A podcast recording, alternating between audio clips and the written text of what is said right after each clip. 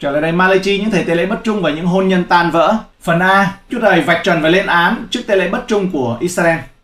Câu 1 đến câu 4, Đức Chúa Trời đe dọa sẽ của trách nặng nề về một chức tế lễ Zanak. Câu 1 đến câu 2.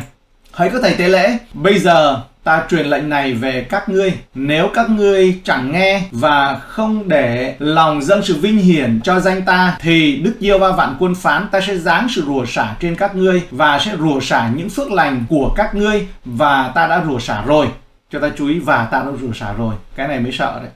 Nếu có thầy tế lễ, không nghe lời và ăn năn, đức chúa trời đã hứa sẽ rủa xả các phước lành của họ. Đây hoặc là ám chỉ những sự ban tặng, hoặc phước lành cho dân chúng mang đến cho các thầy tế lễ hoặc những phước lành của thầy tế lễ mà họ đã ban cho dân chúng. Tức là dân chúng đem đến để dâng lên ấy, hoặc là của thầy tế lễ, ban tặng lại cho. Câu 2b vì các ngươi không để điều đó vào lòng. Tất cả những tội lỗi của họ đều quay trở lại với cái sự hình thức chủ nghĩa tôn giáo rỗng tuếch mà thôi. Đó là một tôn giáo của những cảm xúc bên ngoài và những biểu hiện bề ngoài, nhưng không phải là của tấm lòng thật. Câu 3 Này ta sẽ của trách giống gieo của các ngươi Rải phân trên mặt các ngươi Tức là phân của những tế lễ các ngươi Và các ngươi sẽ bị đem đi với phân ấy.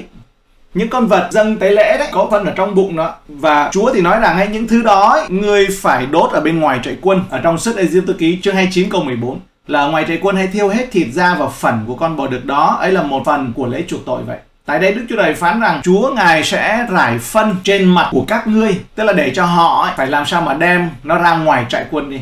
Câu 4 Các ngươi sẽ biết rằng ta đã truyền lệnh này cho các ngươi để làm giao ước ta với Lê-vi. Bản hiệu đính thì dịch cái chữ làm giao ước của ta với Lê-vi là giao ước ta với Lê-vi được tiếp tục. Đức Giê Va vạn quân phán vậy. Điều này cho thấy động cơ buộc Đức Chúa Trời kỷ luật những thầy tế lễ không tin kính này. Chúa hy vọng rằng điều này sẽ cảnh báo các thầy tế lễ tôn trọng đúng giao ước của Ngài.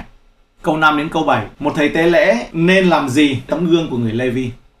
Câu 5. giáo ước của ta với Lê Vi vốn là sự sống và sự bình an mà ta đã ban cho nó, hầu cho nó kính sợ ta. Đức Chúa Trời hứa với Lê Vi rằng dòng dõi của ông sẽ bị phân tán trong Israel.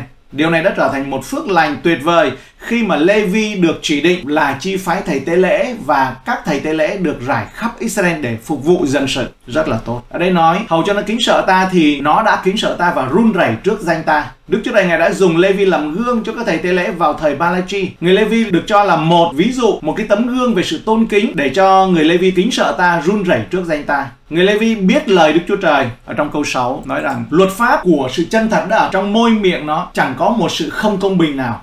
Người Lê Vi đại diện cho bản tính Đức Chúa Trời ấy, là người Lê Vi đã bước đi trong sự bình an và ngay thẳng làm cho nhiều người xây bỏ khỏi sự gian ác cũng như là người Lê Vi gìn giữ và quảng bá lời của Đức Chúa Trời vì môi miệng của thầy tế lễ nên giữ sự thông biết người ta tìm luật pháp trong miệng nó vì nó là sứ giả của Đức Diêu và vạn quân ở trong cái câu nói rằng luật pháp Chúa ở trong miệng của người Lê Vi ấy, thì các thầy tế lễ có trách nhiệm đặc biệt là học và truyền bá lời Chúa. Chúng ta nên chú ý điều này nhé. Học và truyền bá lời Chúa.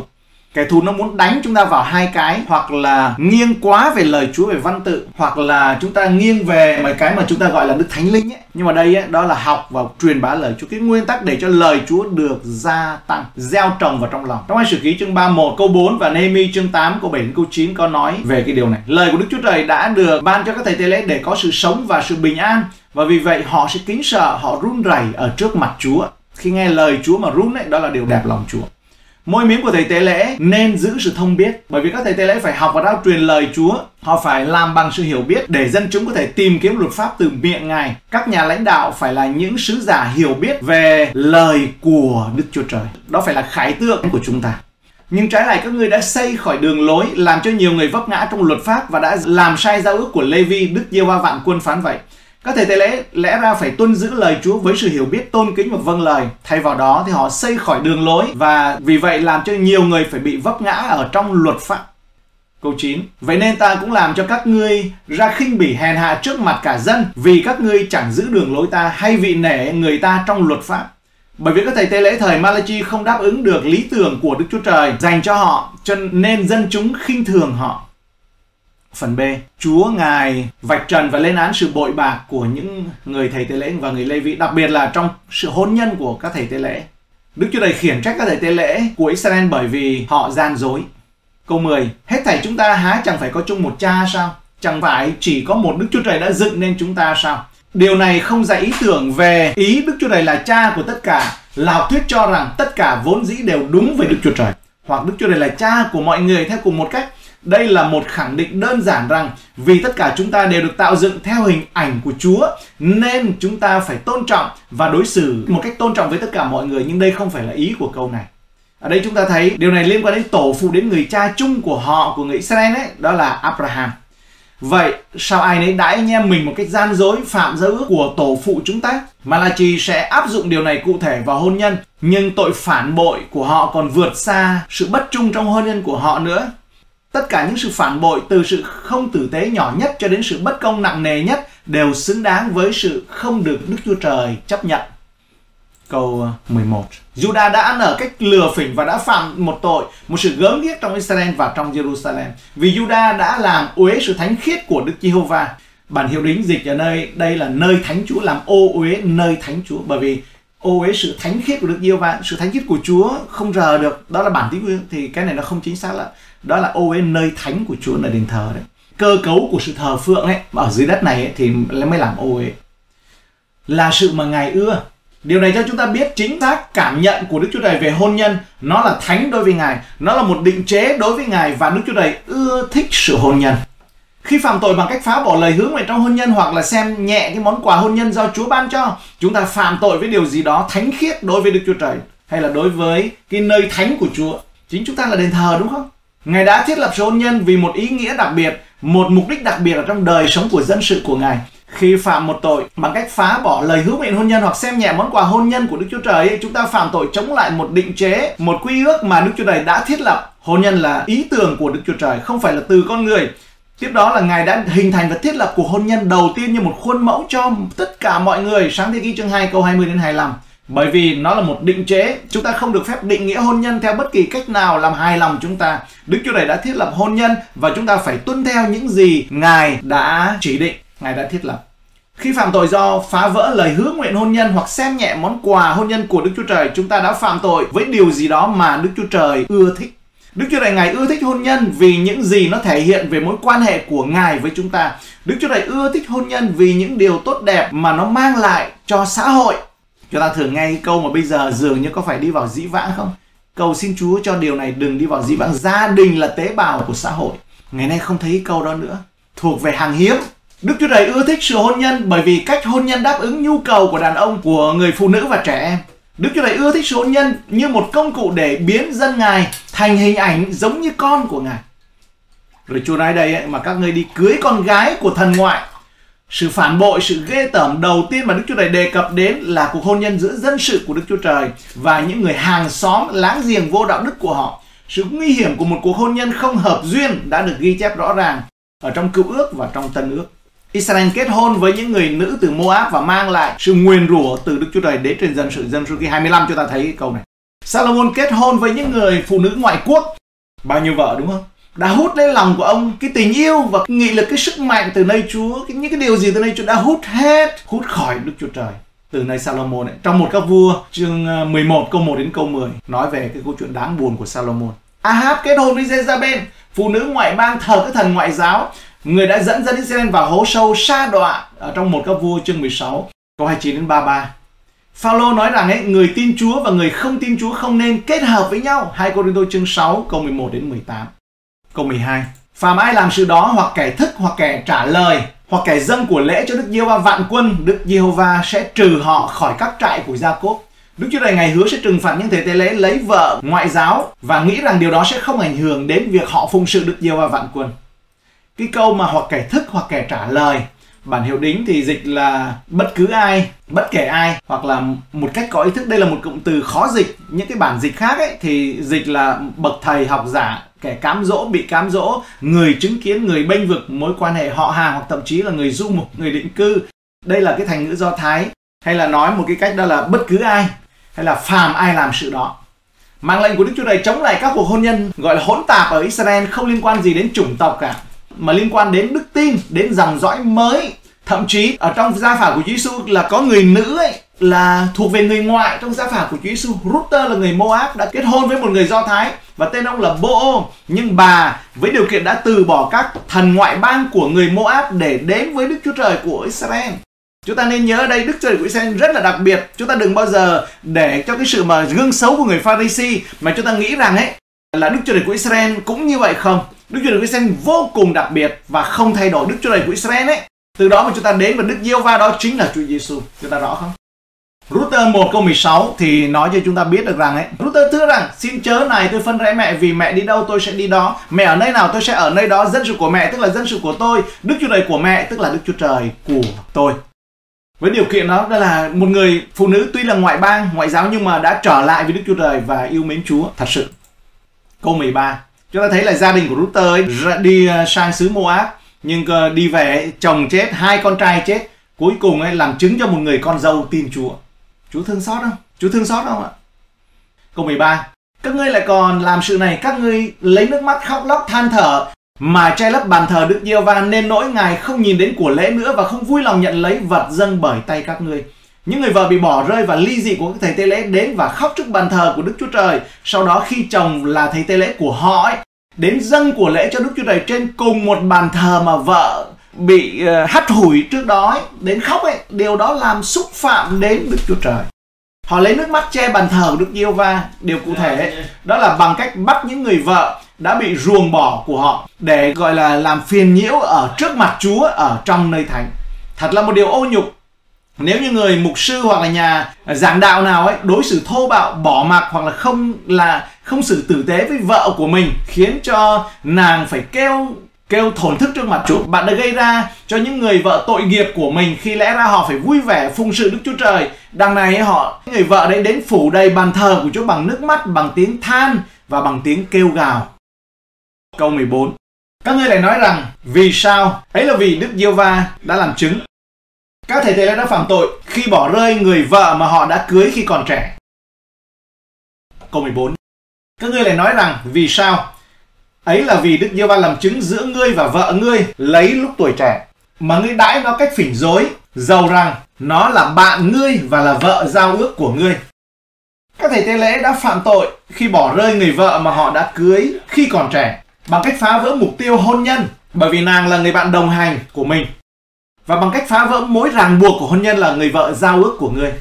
Họ giữ người vợ cho đến khi họ qua tuổi thanh xuân và sau đó phá bỏ cái giao ước đó rồi để họ đi có thể tìm được người khác trẻ hơn, thế vào vị trí của người cũ.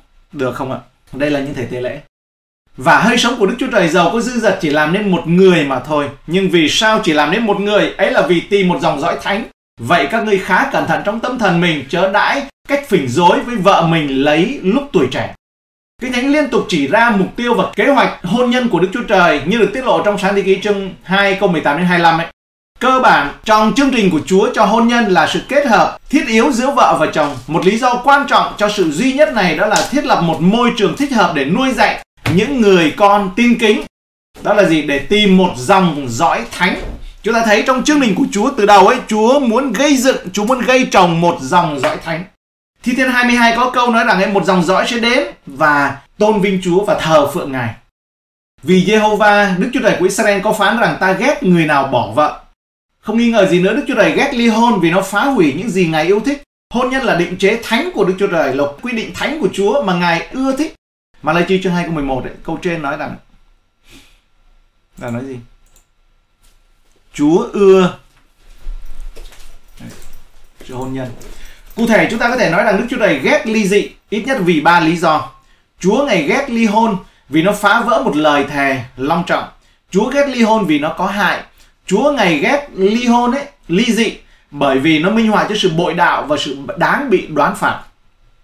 Không nghi ngờ gì nữa Đức Chúa Trời cho phép ly hôn trong những hoàn cảnh cụ thể mặc dầu không bao giờ Ngài ban lệnh ly hôn. Tấm lòng của Đức Chúa Trời luôn dành cho sự ăn năn, sự tha thứ và sự hòa giải trong hôn nhân. Chúng ta đã phạm tội chống lại Đức Chúa Trời là điều tồi tệ hơn nhiều so với bất kỳ người phối ngẫu nào có thể phạm tội với chúng ta. Đúng không ạ? Và Đức Chúa Trời không ly dị chúng ta, không ly hôn với chúng ta mặc dầu Ngài có quyền. Tuy nhiên ấy, bởi vì chúng ta sa ngã và đau khổ trong lòng, Đức Chúa Trời đã cho phép chúng ta ly hôn trong hai hoàn cảnh. Đây là nói về hôn nhân bình thường. Sự đồi bại về tình dục là có căn cứ và xác đáng. Matthew chương 19 câu 1 đến câu 9 nói về điều này. Và người hôn phối không tin đạo đòi bắt ly hôn. Một câu đi thôi chương 7 câu 10 đến 16 quyền được ly hôn đấy. Điều đáng kể là không thể viện lý do vì sự khốn khổ bất hạnh nghèo đói hoặc là không hợp nhau và không bao giờ được đưa ra làm cơ sở cho việc ly hôn. Nếu tại vì sự nguy hiểm hoặc bạo hành lạm dụng sự chia ly, chúng ta cần theo trình tự mà xem trong một cô chương 7 câu 10 đến 11. Ở đây nói về những kẻ đã cưới gả rồi thì tôi nhưng chẳng phải tôi bèn là Chúa truyền rằng vợ không nên lìa bỏ chồng. Ví bằng đã phân rẽ nhau thì nên ở vậy đừng lấy chồng khác hay là phải hòa thuận với chồng mình còn chồng cũng không nên để vợ. Những cặp vợ chồng ly thân phải sống hoàn toàn trung thành với lời thề ước hôn nhân của họ mặc dầu họ sống riêng. Nếu ai đó không có căn cứ theo kinh thánh để ly hôn, Đức Chúa Trời coi họ vẫn có kết hôn và bất kỳ mối quan hệ nào sau đó đều bị coi là ngoại tình. Chúng ta nhớ là khi mà nói về Bathsheba ấy, sau khi Uri chết ấy, kinh thánh vẫn ghi là Bathsheba là vợ của Uri nhé, chứ không phải là vợ của David. Đó là Chúa xem Bathsheba là vợ của Uri bởi vì ấy, không theo ý Chúa. Matthew chương 18 câu 8 đến câu 9 thì nói là Ngài phán rằng vì cớ lòng các ngươi cứng cỏi nên môi xe cho phép để vợ, nhưng lúc ban đầu không có như vậy đâu. Và ta phán cùng các ngươi, nếu ai để vợ mình không phải vì cớ ngoại tình và cưới người vợ khác thì người ấy phạm tội tà dâm. Và hay ai cưới người vợ bị để thì phạm tội ngoại tình. Không phải là bạn không nên ly hôn vì những lý do không có trong kinh thánh. Bạn không thể ly hôn vì những lý do không có trong kinh thánh. Tuy nhiên, nếu có ai đó ly hôn có lý do chính đáng thì họ có thể tự do tái hôn. Đó là trong một Cô Đinh Tô chương 7 câu 15. Đó là nói gì? Nếu kẻ không tin Chúa muốn phân rẽ thì cho phân rẽ. Trong cơn đó, người anh em hay là người chị em chẳng phải cầm buộc gì. Đức Chúa Trời đã gọi anh em ăn ở trong sự bình an. Chúng ta xem trở lại đây câu 16 phần B. Và người nào lấy sự hung dữ che áo mình, Đức Giêsu và vạn quân phán vậy. Một phần của nghi lễ kết hôn vào thời kinh thánh ngày trước ấy, liên quan đến việc người chồng dùng chiếc áo của mình che cho vợ như một biểu tượng của sự bảo vệ của chàng cho nàng. Nhưng bây giờ quần áo của họ bị bao phủ bởi bạo lực. Ô uế khi một người vợ bị bỏ rơi hoặc bị ngược đãi, người đàn ông sẽ dùng bạo lực mà che cái tấm áo, lấy cái áo bạo lực mà khoác cho vợ. Đó là bởi vì vợ chồng là một, anh ta không thể ngược đãi người vợ mà không mang lại đau khổ và hủy hoại cho chính mình. Đây là điểm mà Phaolô nói trong Ephesos chương 5 câu 28 đó là, cũng một thể ấy, chồng phải yêu vợ như chính thân mình, ai yêu vợ mình thì yêu chính mình vậy. Nói đơn giản là khi yêu vợ bạn có lợi cho mình có lẽ tốt hơn ấy là nên đặt nó phía tiêu cực hay là nói này để cho nó nổi bật cái ý này này. Khi bạn bỏ bê vợ bạn bỏ bê chính mình và nó sẽ quay ngược gót trở lại làm tổn thương cho bạn mà thôi. Tất cả chúng ta đều biết cảm giác như thế nào khi bỏ bê một thứ gì đó. Như uh, bảo trì một cái máy một cái ô tô hoặc là xe máy vân vân nó sẽ quay trở lại gây hại cho chúng ta nếu chúng ta bỏ bê nó. Điều này càng đúng đối với một người vợ thực sự là một phần của người chồng khi anh ta bỏ bê và không có chăm sóc, không có làm đẹp lòng cho người phối ngẫu mình thì anh ta gây thiệt hại cho chính bản thân mình chứ không phải chỉ cho cô ta. Vậy hãy giữ trong tâm thần các ngươi chớ đãi cách phỉnh dối. Cụm từ này được lặp lại hai lần bởi vì ở trong câu 15 thì cũng có nói như vậy nó cũng có cái cơn là tâm trí các ngươi đừng có, hãy cẩn thận. Vì nó rất quan trọng lý do tại sao. Các thầy tế lễ đã đối xử tệ bạc với vợ của họ bởi vì họ không có cẩn thận ở trong tâm tính của mình. Họ đã để cho trái tim của mình trở nên chai sạn mà thờ ơ và hờ hững nguội lạnh hay chỉ trích chán ghét người nữ mà họ được cho là người bạn đồng hành đặc biệt và ông trời xe duyên hay được nói theo người Việt Nam ấy, được Chúa ban cho để cho họ trở nên một thịt duy nhất. Điều quan trọng là nhận ra rằng chúng ta có thể thay đổi cảm xúc của mình đối với người bạn đời của mình. Nếu chúng ta không cảm thấy yêu thương, kết nối hoặc là quan tâm đến họ điều đó có thể thay đổi nếu như chúng ta chú ý đến tâm tính của chính chúng ta. Thì cái đó là chúng ta sẽ thay đổi được. Cái tình yêu này đó là một quyết định, nó không phải là cảm xúc. Câu 17 các ngươi đã làm phiền Đức Giêsu va bởi những lời nói mình. Các ngươi lại nói rằng, chúng tôi có làm phiền ngài ở đâu? Ấy là khi các ngươi nói, ai làm điều dữ thì đẹp mắt Đức Giêsu va và ngài ưa thích những người như vậy. Bằng chẳng vậy thì nào Đức Chúa Trời của sự tránh trực ở đâu? Dân sự Chúa vào thời Malachi chán nản và nản lòng vì có vẻ như kẻ gian ác làm ăn phát đạt hơn là người tin kính. Điều này khiến họ nghi ngờ và không tin và họ cào nhau rằng mọi người làm điều ác đều tốt trước mặt Chúa. Đấy là trong thời kỳ trước khi Chúa Giêsu đến ấy. 400 năm im lặng. Ấy. Đức Chúa Trời của sự tránh trực ở đâu? Khi so sánh mình với người khác, họ nghĩ rằng ấy, thật không công bằng khi Đức Chúa Trời ban phước cho người khác chứ không phải là cho họ. Tuy nhiên ấy, câu hỏi của họ cho thấy rằng họ không hiểu Chúa công bình sẽ ban cho họ điều gì. Các ngươi sẽ làm phiền Đức Yêu Va bởi những lời nói mình. Lối nói ngu dại, thiếu tin tưởng này của dân sự Chúa thật là mệt mỏi đối với Đức Chúa Trời. Nó cho thấy dân sự của Ngài chống lại lẽ thật và chống lại công việc của Ngài đến mức độ như thế nào. Đức Chúa Trời đã bị xúc phạm khi mọi người buộc tội Ngài về sự bất công, nói là Ngài không công bình và Chúa Giêsu là sự cuối cùng của luật pháp. Cái này nói theo ngôn ngữ của chúng ta đấy, đó là ngán ngẩm ấy, lắc đầu ấy. Và đây là đến lúc mà giọt nước tràn ly, đến lúc mà Chúa Giêsu Christ ngài đến. Chúa Giêsu là cuối cùng của luật pháp, ngài đứng chờ nơi bến cuối của luật pháp. Cảm ơn Chúa, đây là cái bài học trong ngày hôm nay.